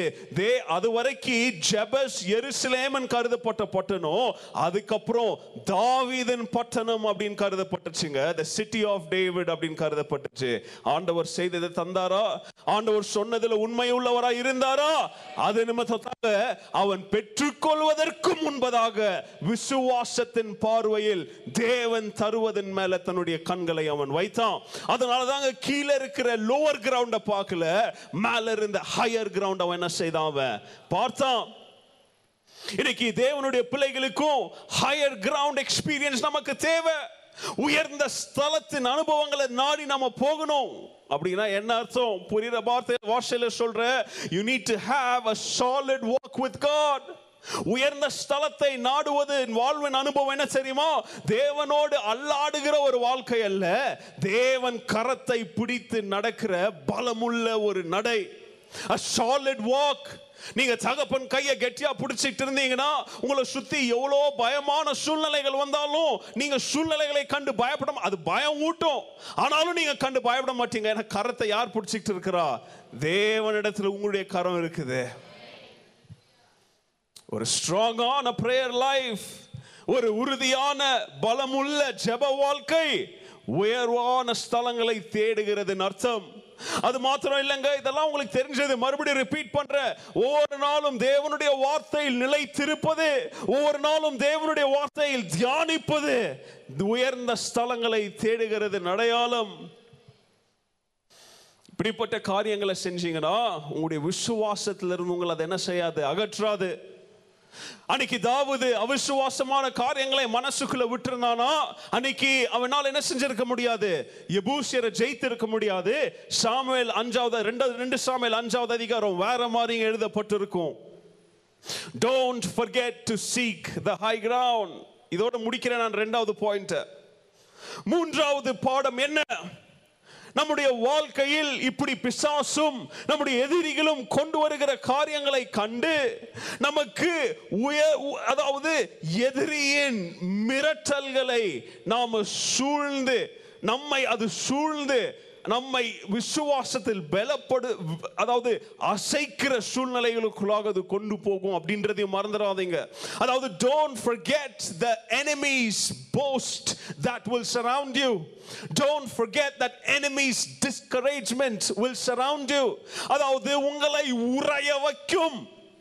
எதிரியின் மிரட்டல்கள் அதன் மத்தியில் நீங்க நடப்பீங்க அப்படின்றத மறந்துடாதீங்க. எவ்வளவுதான் விசுவாசம் இருந்தாலும் எவ்வளவுதான் உயர்வான இடங்களை நீங்க தேடினாலும் பிசாசின் மிரட்டல்கள் தொடர்ந்து உங்களை சூழும் அப்படின்றத மறந்துடாதீங்க அதன் அடையாளமாக இங்க பாருங்க ரெண்டு சாமியில் அஞ்சாவது அதிகாரம் ஆறாவது வசனத்துல the Jebusites taunted David saying you will never get in here even the lame and the blind could keep you out why because the Jebusites thought they were safe என்ன சொல்றாங்க டாண்ட் டான்ட்னா என்ன தெரியுமா? விளையாடுறது. குரங்கு கையில் பூமாலை கிடைச்சா அது என்ன செய்யும்? அப்படி ஒரு மனப்பான்மையில் பாருங்க அப்போ அவனுங்க எப்படி தாவிதையும் அவனுடைய ஆட்களையும் பார்த்துருக்குறாங்க. அற்பமாக அவங்கள டாண்ட் இன்சல்ட் பண்ணுறாங்க இ- இகழ்ச்சி பேச்சில் அதாவது அவமானப்படுத்திக்கிட்டு இருக்கிறாங்க. ஆனால் தாவீதுக்கு அவமானத்தில் அவன் கான்சென்ட்ரேட் பண்ணல. அவனுடைய பாதையில் கானானின் கடைசி தடை இதுதான்பா. கானானை நோக்கிய பாதையில் கடைசியாக முன்னாடி நிற்கிறது எது? இந்த எபூசியர். அவனுடைய பேச்சு அவனுடைய விசுவாசத்தை அசைக்கல. This is the last stronghold that is preventing us from going into Canaan. ஆண்டவர் எரிகிற அந்த முற்செடியிலிருந்து இவங்களை இந்த எபூசியரை தூக்கி போடுங்கன்னு சொன்னாரு. நான் சொன்னேன் இஸ்ரேவேலர் அந்த தவறு என்ன செஞ்சிட்டாங்க? இவங்களை முற்றிலும் அகற்றாத ஒரு தவறை விட்டாங்க. அதனால நல்லா கவனிங்க கிட்டத்தட்ட நானூறு வருஷம். நல்லா கவனிங்க இதுதான் தேவன் உங்ககிட்ட செய்ய சொல்ற காரியத்தை நீங்க முழுமா முழுசா செய்யாத வி- விளைவுகள் என்னன்னு பாருங்க. தேவன் உங்களுக்கு ஒரு கட்டளை கொடுத்து இதை செய்யின்னு சொல்லும் பொழுது நீங்க கீழ்ப்படித கீழ்ப்படிதல் இல்லாதது நிமித்தமாகவோ அல்லது அசட்டை நிமித்தமாகவோ அல்லது கவன சிதறல் நிமித்தமாகவோ அல்லது சோர்வு நிமித்தமாகவோ தேவனுடைய கட்டளைகளை முற்றிலும் நீங்க செய்யாததின் விளைவு. இங்க எபூசியர் நானூறு வருஷம் எருசலேம கைப்பிடிச்சு வச்சிருந்தாங்க. எத்தனை வருஷம்? நானூறு வருஷம். அவங்க முன்பு பிடிச்சு வச்சிருந்த இடத்துடைய அளவு எவ்வளவு தெரியுமா? வெறும் பன்னெண்டு ஏக்கர். எவ்வளோ? பன்னெண்டு ஏக்கர். இன் தவறு. நானூறு வருஷத்தின் தவறு. தேவ பிள்ளைகளுடைய கீழ்ப்படியாமை நிமித்தம் இப்போ தாவிதன் கண்களுக்கு முன்பதாக நிக்குது. A 12 acre stronghold அவன் பார்க்குறான் யோ நானூறு வருஷமா நீங்க இங்க உட்காந்துட்டு இருக்கிறீங்களே. அதுவும் ஒரு சின்ன இடத்தை பிடிச்சிக்கிட்டு நீங்க உட்காந்துட்டு இருக்கிறீங்களே. தாவிதுக்கு முன்பதாக அன்னைக்கு ஒரு 12 ஏக்கர் ஸ்ட்ராங் ஹோல்டு தான். ஆனா இன்னைக்கு தேவ பிள்ளைங்களுக்கு வாழ்க்கையின் முன்பதாக இருக்கிற ஸ்ட்ராங் ஹோல்டு என்ன? What is your stronghold உங்களுடைய பிள்ளைங்க இன்னைக்கு உங்களுக்கு ஒரு மதிலாக காணப்படுகிறாங்களா? சுவரை போல காணப்படுகிறாங்களா?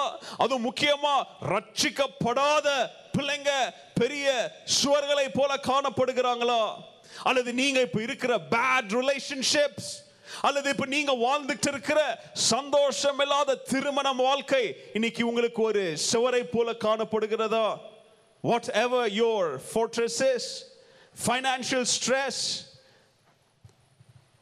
mental problems loneliness தனிமை மனசோர்வு அதாவது சாத்தான் அடிக்கடி கொண்டு வருகிற அந்த டெம்டேஷன்ஸ் இதெல்லாம் இன்னும் சொல்லிட்டு போயிட்டே இருக்கலாம். சிகரெட் நிறைய பேருக்கு குடி போதை நிறைய பேருக்கு தவறான உறவுகள் நிறைய பேருக்கு இன்னைக்கு பெரிய ஒரு ஷோரா நிக்குது. தேவனுக்கு முற்றிலும் அர்ப்பணிக்க முடியாத வாட்ஸ்அப் இன்னைக்கு இன்டர்நெட் இன்னைக்கு எதுங்க இன்னைக்கு உங்களுக்கு தடையா இருக்குது?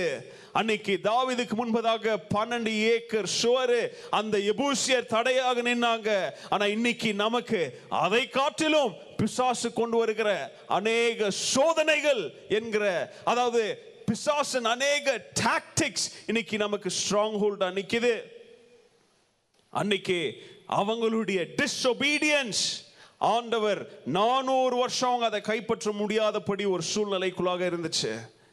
இன்னைக்கு நிறைய பேர் நம்மளும் சொல்லிட்டு இருக்கிறோம் என்னால் இது முடியல பாஸ்டர் என்னால் இது முடியல.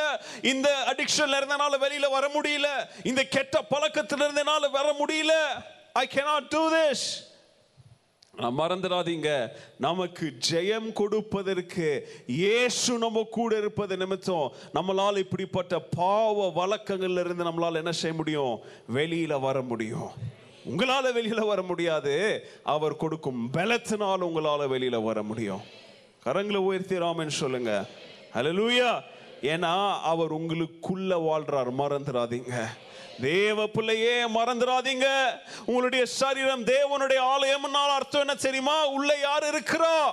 தேவன் உள்ள இருக்கிறது நிமித்தம் அவர் உங்களுக்கு ஜெயத்தை தருவார். அவர் உங்களுக்கு வெற்றியை தருவார். ஹalleluya he இஸ் a சாம்பியன் அன்னைக்கு தாவீதுக்கு அன்னைக்கு இஸ்ரவேலருக்கு தாவீது அப்படின்ற ஒரு சாம்பியன் ஆண்டவர் கொடுத்தார். இன்னைக்கு தாவீது தேவையில்ல அவரே நமக்கு சாம்பியனா நம்ம கூட இருக்கிறார். மறந்துடாதீங்க.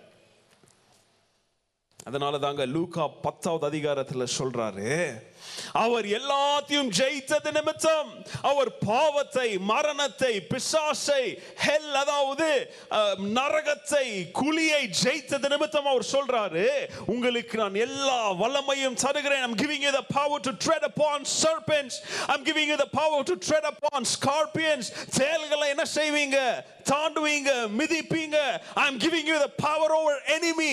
அதாவது உங்களுக்கு விரோதமாக நிக்கிற எனிமி எதிரியின் மேல உங்களுக்கு என்னத்தை தருவேன் நான்? வல்லமையை தருவேன். Nothing that means hurt will hurt you ஏன்னா ஒன்று யோவா நாலாவது அதிகாரத்துல வேதம் சொல்லுகிறது உலகத்தில் இருக்கிறவனை காட்டிலும் வாயை திறந்து சொல்லுங்க. என்னில் இருக்கிறவர் பெரியவர். ஹலலூயா ஹலலூயா சொன்னவங்களுக்கு பெரிய காரியத்தை அவர் செய்வார். சொல்லாத உட்கார்ந்து இருக்கிறீங்க பாரு உங்களுக்கு செய்யவே மாட்டாரு. ஏன்னா நீங்க உங்களுடைய காசு பலத்தை நம்பி உட்கார்ந்துட்டு இருக்கிறீங்க. நீங்க அரசியல் பலத்தை நம்பி உட்கார்ந்துட்டு இருக்கிறீங்க. நீங்க உங்க வீட்டு பக்கத்துல இருக்கிறவன் அவன் அவன் அவனுடைய பலத்தை நம்பி உட்கார்ந்துட்டு இருக்கிறீங்க. யார் இருதயத்தில் தாழ்மை கொண்டு உலகத்தில் இருக்கிறவனை காட்டிலும் எனக்குள் இருக்கிறவர் பெரியவர் அப்படின்னு சொல்றாங்களோ அவங்களுக்கு தேவன் உதவி செய்வார். அவங்களுக்கு காரியங்களை வாய்க்க செய்வார். ஹலலூயா நம்மளுடைய ப்ராப்ளம்ஸையும் நம்மளால ஜெயிக்க முடியும். ஏன் தெரியுமா? நமக்குள் இருப்பவர் பெரியவர். ஹலலூயா ஹalleluya உடனே இங்க பாருங்க எபூசியர் இங்க இப்ப அவங்கள கேலி செய்றாங்க. You will never dislodge us. நான் இங்க இருக்க விரும்புறவன். நான் இங்கேயே இருக்க போறேன். I am here to stay. நம்முடைய வாழ்க்கையில வருகிற பிரச்சனைகளும் அநேக நேரத்தில் எபூசியர்களை போல சொல்லும். நான் இங்க இருக்க வந்தவன். நான் இதுக்காகவே பிறந்தவன். உன் வாழ்க்கையில தொடர்ந்து உனக்கு தோல்விகளை கொடுப்பதற்காகவே இருக்கிறேன் அப்படின்னு சொல்லி பிசாசு அநேக காரியங்களை வைத்திருக்கும். ஆனா அவைகளை மேற்கொள்ள அவைகளை ஜெயம் கொள்ள இன்னைக்கு நாம என்ன செய்ய போகிறோம்? அவங்க பாருங்க மிரட்டுறதோட நிப்பாட்டில் மிரட்டுறதோட சேர்த்து அவமானமும் செய்யறாங்க என்ன சொல்றாங்க? இன்சல்ட் சொல்றாங்க. எங்களுடைய குருடர்களே எங்களுடைய முடவர்களே போதுங்க உங்களை துரத்தி விட. பாருங்க மிரட்டலோடு அவமானமும் சேர்த்து செய்கிறாங்க even my weakest can defeat your strongest என் கூ என் கூட்டத்தில் இருக்கிற சின்னவன் உன் கூட்டத்தில் இருக்கிற பெரியவன் என்ன செஞ்சிருவான்? அடிச்சு வீழ்த்திடுவான் நம்ம வாழ்க்கையிலையும் சாத்தான் இப்படி நிறைய பேரை கொண்டாந்து வச்சிருப்பாங்க. நம்முடைய சொந்த மனைவி நம்முடைய சொந்த கணவன் ஏன் நம்முடைய சொந்த நண்பர்களே போதும்? நமக்கு சொல்லுவாங்க இதுதான் பாவம் வாழ்க்கை. இது அக்செப்ட் பண்ணின் வாழு இதுதான் உன் தலையெழுத்து. இதுதான் ஆண்டவன் உனக்கு வச்சிருக்கிறான். இதுதான் உன் முன்னோர்கள் உனக்கு கொடுத்துட்டு போயிருக்கிறாங்க. இதுதான் உன் வாழ்க்கை அப்படின்னு சொல்லி ஆண்டவர் வைத்திருப்பதை பார்க்க முடியாதபடி இப்படி சோர்வுகளை கொண்டு வந்து நான் இருப்பதே இதற்காக அப்படின்னு உங்களை நம்ப வைக்குவான் பிசாஸ் இன்னைக்கு. ஜஸ்ட் அக்செப்ட் இட் சொல்லுவாங்க ஜஸ்ட் அக்செப்ட் இட் தேவனுடைய பிள்ளைங்க தேவ திட்டத்தை மாத்திரம் தாங்க அக்செப்ட் பண்ணணும். மனுஷன் சொல்ற இப்படிப்பட்ட அட்வைஸ் அக்செப்ட் பண்ணக்கூடாது. ஏன்னா தேவனுடைய வார்த்தை தான் கடைசி வார்த்தை. That is a long last standing authoritative statement of your life மனுஷன் சொல்வான் ஜஸ்ட் அக்செப்டட் நீங்க சொல்லுங்க no I am gonna accept what the Lord says ஆண்டவர் எது இதுதான் உனக்குன்னு சொல்றாரோ அதை கேட்பேனே தவிர நீ சொல்றது இதுதான் நான் என்ன பண்ண மாட்டேன்? கேட்க மாட்டேன். அன்னைக்கு தாவிது நானூறு வருஷத்தின் சரித்திரத்தை பார்த்திருந்தானா? எபூசியர் அவனால் என்ன செய்திருக்க முடியாது? வென்று எருசலேமுக்குள்ள என்ன செஞ்சிருக்க முடியாது? கால் எடுத்து வச்சிருக்க முடியாது. ஆண்டவர் சொல்றாரு மத்த இருபத்தி எட்டாவது அதிகாரத்துல சகல அதிகாரமும் வானத்திற்கு கீழே பூமிக்கு மேலே எல்லா அதிகாரமும் யாருக்கு கொடுக்கப்பட்டிருக்குது? எனக்கு கொடுக்கப்பட்டிருக்குது. All power is given to me. அதனால அன்னைக்கு தாவீதின் மூலமாக வந்த அந்த வல்லமை இன்னைக்கு தேவனுடைய பிரசன்னத்தின் நிமித்தம் நமக்கு நம்முடைய வாழ்க்கைக்கு அவைலபிளா இருக்குது. ஹalleluya தேவ வல்லமை the power of God is accessible to us through the indwelling of Christ in our heart.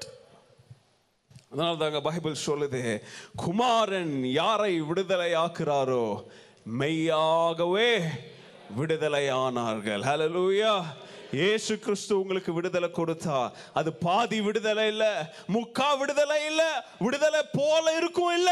தேவன் உங்களை விடுவித்தால் உண்மையாகவே நூற்றுக்கு நூறு உங்களை அவர் விடுவிப்பார். லூயா He sets you free indeed. அதனால இந்த கால வேளையில எந்த பிசாசும் எந்த கெட்ட பழக்கங்களும் எந்த பிடிகளோ எந்த கட்டுகளோ எந்த ஸ்ட்ராங் ஹோல்டோ எந்த ஃபெயிலியர்ஸோ எந்த ப்ராப்ளமோ அல்லது எந்த சர்க்கம்ஸ்டான்ஸோ அல்லது எந்த டெம்டேஷனோ எதுவும் இயேசுவின் நாமத்தில் எனக்கு முன்பதாக நிற்க முடியாது அப்படின்னு சொல்லி ஆண்டவருக்கு நன்றி செலுத்துங்க ஹalleluya இயேசுவின் நாமத்தை நான் தரித்தது நிமித்தம். இயேசுவின் பிள்ளையாக நான் இருப்பது நிமித்தம். எனக்கு முன்பதாக எந்த பிசாசு என்ன செய்ய முடியாது? நிற்க முடியாது. எந்த சூழ்நிலையும் நிற்க முடியாது. எந்த கொரோனாவும் நிற்க முடியாது. எந்த பயமும் நிற்க முடியாது. ஏன் முன்னாடி இல்லை? இயேசுவின் நாமத்தை நான் சொல்லுவது நிமித்தம். ஹalleluya அதனால தாங்க ஏசாய் ஐம்பத்தி நாலாவது அதிகாரம் சொல்லுது எனக்கு விரோதமாக எலும்புகிற உருவாக்கப்படுகிற எந்த ஒரு ஆயுதமும் என்ன செய்யாது? வாய்க்காதே. வாய திறந்து சொல்லுங்க வாய்க்காதே போகும். Any weapon that is formed against me will not prosper. கடைசி காரியத்தை சொல்லி முடிக்கிறேன். இங்க தாவிதுக்கு முன்பதாக மிரட்டல்ங்க வந்துட்டு இருக்குது. அவன் என்ன பண்றான்? பாருங்க point number four don't listen to the enemy instead defeat your enemy எதிரியின் பொய்களை மிரட்டல்களை கேட்டுட்டு நிக்காதீங்க. அந்த எதிரியவே போய் வெல்லுங்க. ஹalleluya ஆண்டவர் இந்த காலவேளையில் உங்களுக்கு சொல்லுகிற காரியம் போதும். எதிரி சொன்னதை கேட்டுட்டு நின்னது போதும். எதிரியின் மிரட்டல்களை கேட்டது போதும். எதிரியின் எதிரியின் பொய்களை நம்பினது போதும். நானூறு வருஷம் உங்க வாழ்க்கையில அனுபவம் இல்லாம இருக்கலாம். பட் சாத்தான் இது வரைக்கும் உங்க வாழ்க்கையில வைத்திருக்கிற எல்லாத்தையும் நம்பினது போதும். இப்போ எதிரியவே என்ன செய்ய ஆரம்பிங்க?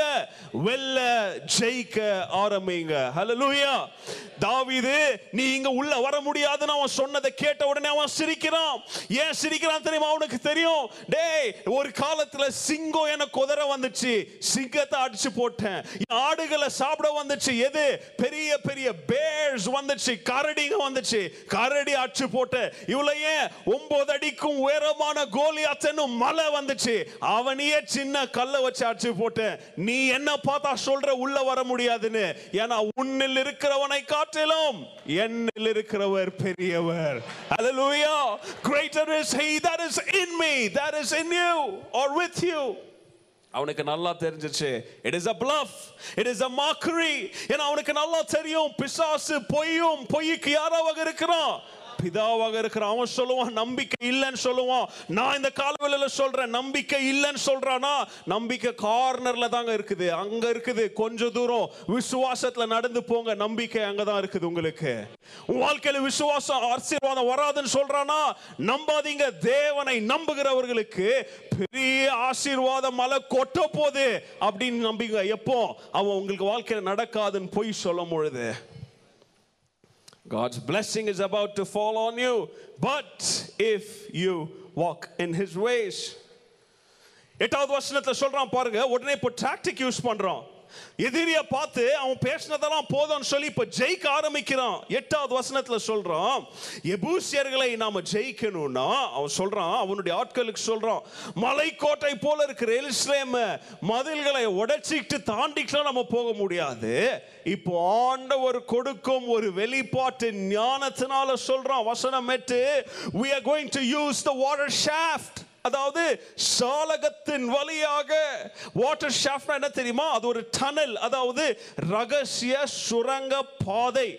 என்ன சுரங்க பாதை? அப்படின்னா எருசலேமுக்கு வெளியில இருக்கிற கிஹோன் அப்படின்ற ஸ்பிரிங்ஸ் நீரூற்றுகளிலிருந்து தேசத்திற்குள்ள நீரை தண்ணீரை எடுத்து போகிற சுரங்க பாதை ஏதாவது பைப் லைன் என்ன செய்திருந்தாங்க அன்னைக்கு? போட்டு வச்சிருந்தாங்க. இது யாருக்கு தெரியல? எபூசியருக்கு தெரியல. அவங்க கண்களால பார்த்தவைகளை வச்சு இவங்க எப்படி இந்த கோட்டையை மீறி போயிடுவாங்கன்னு பார்த்தா ஆனா யோ தாவி இது பார்க்கறான் இந்த சுரங்க பாதை உபயோகித்து நம்ம என்ன செய்யலாம்? அதாவது தண்ணீருக்காக கட்டி வச்சிருந்த வாட்டர் ஷாஃப்ட்ஸை யூஸ் பண்ணி என்ன பண்ணலாம்? அது இன்னைக்கும் இருக்குதுங்க போன நூற்றாண்டுல அநேக ஆர்கியாலஜிஸ்ட் போய் நோண்டி கண்டுபிடிச்சு பைபிள் கதை கதை இல்ல உண் பொய் இல்ல உண்மை அப்படின்னு சொல்லி என்னைக்கும் எருசலேமுக்குள்ள கீழே கண்டுபிடிச்ச வாட்டர் ஷாஃப்ட்ஸ் வாட்டர் டனல்ஸ் இன்னைக்கும் இருக்குது இன்னைக்கு. எபூசியர் பார்த்தாங்க இந்த தாவிதுக்கு வர வழியே இல்ல.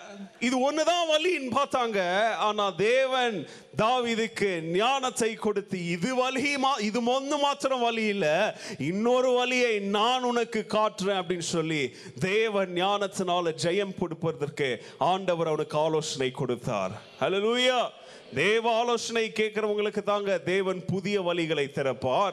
தேவ சத்தத்திற்கு அமர்ந்திருக்கிறவங்களுக்கு மாத்திரம் தான் பாதை இல்லாத இடங்களிலும் ஆண்டவர் புதிய பாதைகளை என்ன செய்வார்? உண்டாக்குவார். நல்லா கவனிங்க அந்த சூழ்நிலை. அங்க அந்த ஷாப்ஸ் இருக்குதுன்னு யாருக்கே தெரியல?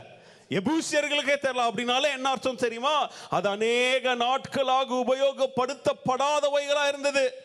அப்ப யோசிச்சு பாருங்க வாட்டர் ஷாஃப்ட்ன்றது இவ்வளோ பெரிய சுரங்க பாதை இவ்வளோ பெருசா போட்டு வச்சிருக்க மாட்டாங்க. சுரங்க பாதை அப்படின்றது சின்னதா இருக்கும். அது தண்ணீர் போறதுக்கு எவ்வளவு சின்னதா பண்ணி வச்சிருப்பாங்க. அப்போ அந்த சுரங்க பாதைக்குள்ள இவங்க ஒவ்வொருத்தரா போறதுன்றது எவ்வளோ ஆபத்தான ஒரு பாதை எவ்வளோ ஆபத்தான ஒரு பயணம். பெரிய குரூப்பா வந்தா எபூசியரால எதிர்த்து சண்டை போட முடியும் அவங்கள ஜெயிக்க முடியும். மேபி ஜெயிக்க முடியாமலும் போக முடியும். ஆனா இப்படி சுரங்க பாதையில ஒவ்வொருத்தனா போகும்பொழுது அந்த பக்கம் வெளியில வரும்போது எபூசியரால் என்ன செய்ய முடியும் அவங்கள ஒவ்வொருத்தரை வெட்டி கொள்ள முடியும். ஆனா ஆபத்தென்று கருதப்பட்டாலும் தேவன் ஆபத்துகளையும் நம்முடைய நன்மைக்காக உபயோகிக்கிற தேவனாக அவர் இருக்கிறார்.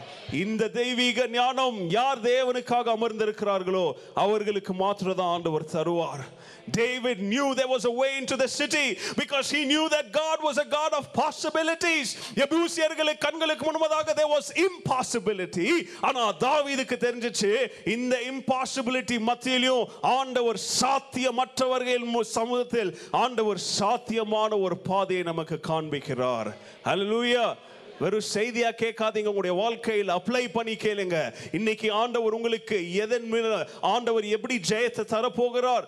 எந்த சூழ்நிலைகளுக்குள்ளாக ஆண்டவர் உங்களுக்கு ஞானத்தை கொண்டு உங்களுக்கு வழியை திறக்க போகிறார்? Because he is a God of possibilities அது ரிஸ்கியான ஜேர்னியா இருக்கட்டும் டேஞ்சரஸான பாதையா இருக்கட்டும் ஆண்டவர் காட்டுனா ரிஸ்கியான பாதையிலையும் டேஞ்சரஸான பாதையிலையும் ஆண்டவர் கொண்டு போய் சேர்க்க வேண்டிய இடத்துல உங்களை சேர்ப்பார். ஹலலூயா கரங்களை உயர்த்தி சொல்லுங்க ஹலலூயா ஏன்னா பைபிள் சொல்றாரு சகேரியா நாலாவது அதிகாரம் ஆறாவது வசனத்துல it is not by might not by power but my spirit says the Lord of host அதாவது பலத்தினாலும் அல்ல பராக்கிரமத்தினாலும் அல்ல. என்னுடைய ஆவினாலே சொல்ற தேவர் இந்த காலவேளையில நீங்களும் நானும் நமக்கு முன்பதாக இருக்கிற மதில்களை தாண்ட நமக்கு புதிய பாதைகளை திறக்க வல்லவரா இருக்கிறார். அலலூயா எளிமை நின்று கண்களை மூடி ஜெபித்து ஆண்டவரே இந்த காலவேளையில் நாங்கள் கேட்ட வார்த்தையின் பிரகாரம் இது ஆன்லைன்ல பார்த்துட்டு இருக்கிறவங்க நீங்களும் கண்களை மூடி அர்ப்பணித்து ஆண்டவரே எங்களுக்கு முன்பதாக எபூசியரை போல பிசாசை பிசாசு கொண்டு வருகிற அநேக எதிரிகளை போல நிறைய பேர் எழும்பி நிற்கிறாங்க ஆண்டவர். ஆண்டவரே பயங்கள் எங்களுக்கு முன்பதாக எழுப்பி நிற்கிது ஆண்டவரே. சோதனைகள் எங்களுக்கு முன்பதாக எழுப்பி நிற்கிது ஆண்டவரே. ஒப்பு கொடுத்து ஜெபிங்க. நீங்க வாய திறந்து ஜெபிங்க. இந்த காலவேளையில் நாங்கள் கேட்ட வார்த்தையின் பிரகாரமாக ஆண்டவரே பிசாசின் மிரட்டல்களை கேட்பதற்காக நீங்க எங்களை வைக்கல. மிரட்டல்களை மேற்கொண்டு அந்த பிசாசையை ஜெயிக்கிற வல்லமைய நீங்க எங்களுக்கு தந்திருக்கிறீங்களே. உமக்கு நன்றி. கரங்களை உயர்த்தி சோத்திரம் சொல்லுங்க. ஆண்டவரே உமக்கு நன்றி. என்னுடைய பலத்தினால் இதை செய்ய முடியாது ஆண்டவரே. உம்முடைய பலத்தினால் பலத்தினால நான் செய்ய போகிறேன் உம்முடைய பலத்தினால பிசாசை நான் வெல்ல போகிறேன். ஆண்டவரே என்னுடைய வாழ்க்கையில் இருக்கிற டிஸ்கரேஜ்மெண்ட்ஸ் என்னுடைய வாழ்க்கையில் நான் இன்னைக்கு சந்திக்கிற தோல்விகள் இன்னைக்கு என் வாழ்க்கையில பிசாசு கொண்டு வந்திருக்கிற காசேப் நிமித்தம் நான் மன சோர்வுல போய் படுத்துட்டு இருக்கிறேன். பிசாசு கொண்டு வந்திருக்கிற பொய் என்ற போர்வையை போத்திக்கிட்டு நான் இன்னைக்கு படுத்துட்டு இருக்கிறேன். ஆனா ஆண்டவரே தாவிதுக்கு இருந்த விசுவாச பார்வை தாவிதுக்கு இருந்த அந்த விஷன் தாவிதுக்கு இருந்த அந்த ஜெயிக்கிற வல்லமையை நீங்க எனக்கு இன்னைக்கு தாங்க வாயை திறந்து கேட்க மாட்டீங்களா நீங்க? ஜெபம் பண்ணுங்க வாய் திறந்து ஜெபம் பண்ணுங்க. எல்லாரும் இதை பார்த்துட்டு இருக்கிறவங்க இருக்கிற இடத்துல இருந்து ஆண்டவரே இந்த காலவெளியில எங்களுடைய எதிரிகளால நாங்கள் தோற்கடிக்கப்பட இல்லை.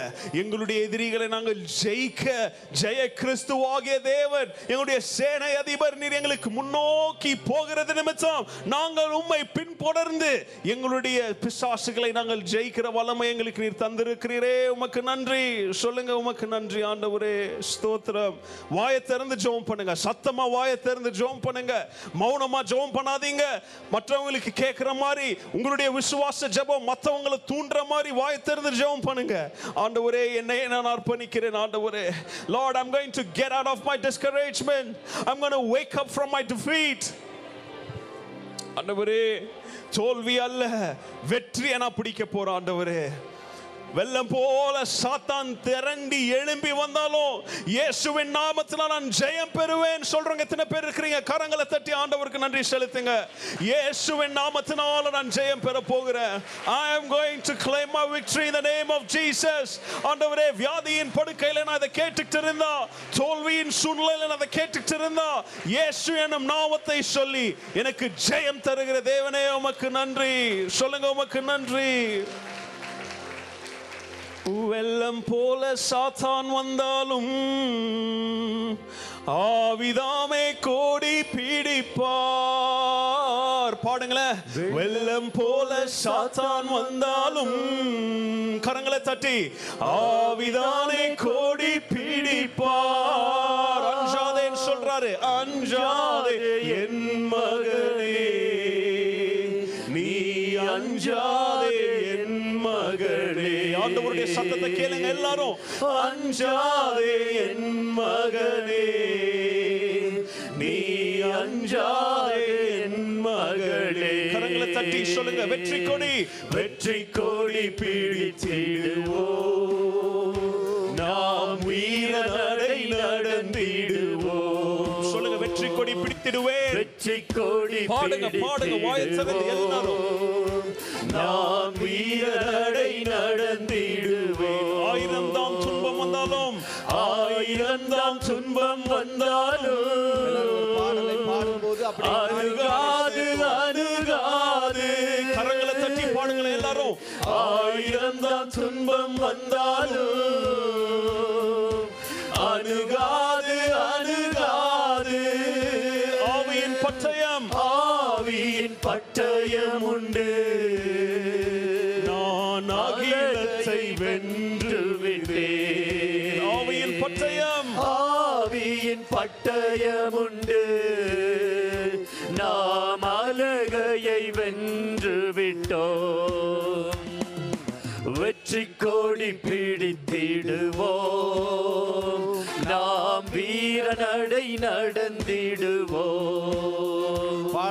எல்லாரும் வெற்றி. கோடி பிடித்திடுவோம்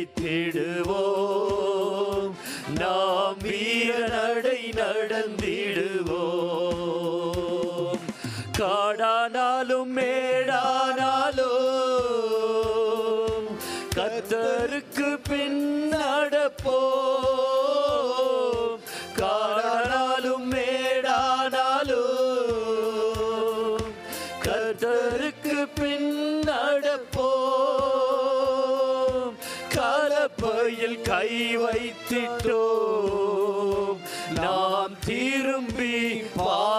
மாட்டோம் கலப்பையில் கை வைத்திட்டோம். நாம் திரும்பி பார்க்க மாட்டோம் வெற்றி கோடி பிடித்திடுவோம். நாம் வீரநடை நடந்திடுவோம். வெற்றி கோடி பிடித்திடுவோம். வீர நடை நடந்திடுவோம். கோலியாத்தை முறியடிப்போம். இயேசுவின் நாமத்தினால் கோலியாத்தை முறியடிப்போம். விசுவாசத்தோடு. இயேசுவின் நாமத்தினால் விசுவாச கேடயத்தால் நாம் பிசாசை வென்றிடுவோம். விசுவாச கேடயத்தால் நாம் பிசாசை வென்றிடுவோம் பாடலாம் எல்லாரும் சேர்ந்து வெற்றி கோடி பிடித்திடுவோம். நாம் வீர நடை நடந்திடுவோம். வெற்றி கோடி பிடித்திடுவோம். நாம் வீர நடை நடந்திடுவோம். வெற்றி கோடி பிடித்திடுவோம் நாம் வீர நடை நடந்திடுவோம்.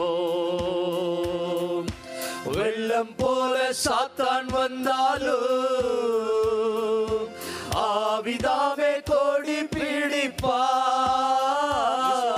சொல்லலாம். வெள்ளம் போல சாத்தான் வந்தாலும் ஆவிதாமே கோடி பிடிப்பார்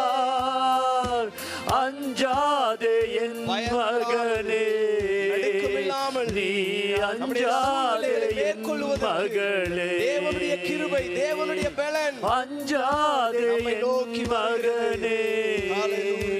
நீ அஞ்சாதே என் மகளே. வெற்றி கோடி பிடித்திடுவோம். நாம் வீர நடை நடந்திடுவோம். வெற்றி கோடி பிடித்திடுவோம். நாம் வீரநடை நடந்திடுவோம்.